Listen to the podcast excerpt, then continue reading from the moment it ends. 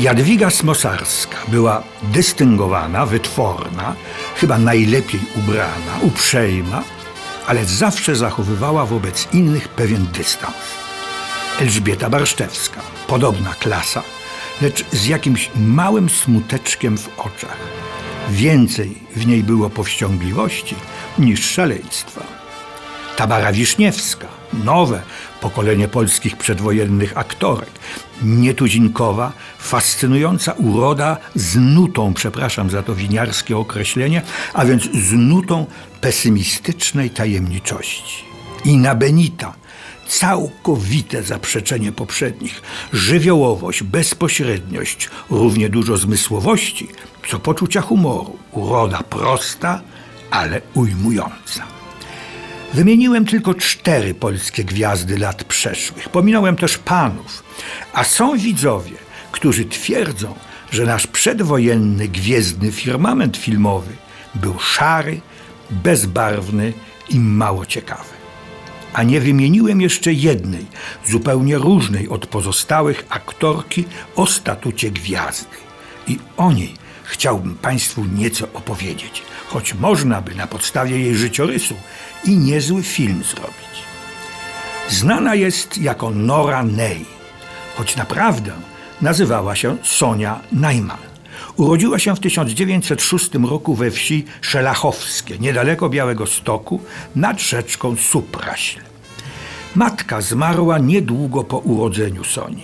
Kiedy w 1932 roku została wybrana wraz z Eugeniuszem Bodo królową ekranów polskich, zaapelowała do czytelników tygodnika Kino i widzów o wsparcie biednych sierot. Pamiętajmy, że były to czasy wielkiego kryzysu ekonomicznego. Powiedziała wtedy: Nigdy nie znałam swojej matki i dlatego rozumiem ból tych nieszczęśliwych dziatek. Sieroty są najbliższe mojemu sercu. Proponuję, aby redakcja kina otworzyła rubrykę ofiar, czyli datków, do której jako pierwsza wkładam 100 złotych. Sonia, późniejsza Nora May, odczuwała brak matki, choć nie była całkowitą sierotą, bo ojciec żył i po raz drugi się ożenił. Ojciec był właścicielem składu drewna, więc interesy rzuciły go do dalekiego nadkaspijskiego Baku. Przez kilka lat przebywała tam cała rodzina. Sonia miała jeszcze siostrę. Dzięki ojcu rodzina była zamożna. Po pewnym czasie wszyscy wrócili w rodzinne strony. Sonia dorastała i dosyć szybko ujawnił się jej charakter, jej temperament i jej zamiłowania. Od najmłodszych lat lubiła śpiewać i tańczyć i już na ławie szkolnej marzyła o karierze aktorskiej. Ponieważ chodziła często do kina w Białymstoku, widziała siebie nie tyle na scenie, ile na ekranie.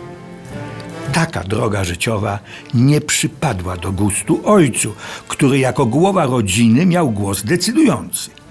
Konflikt między zbyt ambitną i niezależną dziewczyną, a dorosłą częścią rodziny nabrał kształt zdecydowanego buntu z jednej strony i autentycznej tyranii z drugiej. Doszło do tego, że zrewoltowaną Sonię zaczęto dosłownie zamykać w domu. Konsekwentny, no dzisiaj powiedzielibyśmy brutalny, bezduszny ojciec widział rozwiązanie tej trudnej sytuacji w jednym w wydaniu córki za mąż. Znalazł odpowiedniego, no oczywiście jego zdaniem, majętnego kandydata, ale nie przypadł on przyszłej pannie młodej do gustu i do smaku. Jej bezdyskusyjna odmowa doprowadziła konflikt do wybuchu. Żadna ze stron nie widziała możliwości jakichkolwiek ustępstw. Wyjście znalazła niesforna, buntownicza i taka była przez całe życie Sonia. Był rok 1923. Sonia miała 17 lat. Spakowała co najniezbędniejsze i po prostu uciekła z domu. Przez okno. Trasa była oczywista. Białystok, pociąg, Warszawa. Oto jak ten etap swego życia wspominała. Jedynym moim marzeniem od lat najmłodszych było zostanie artystką. Jeżeli dopięłam celu, zawdzięczam to jedynie mojej silnej woli i wytrwałości. Nie bacząc na energiczne protesty rodziny, co za skandal, mimo kpin koleżanek i drwin najbliższych, udałam się drogą najkrótszą, bo przez okno. A w Warszawie po kilku miesiącach została przyjęta do Instytutu Filmowego Wiktora Biegańskiego, tak na marginesie.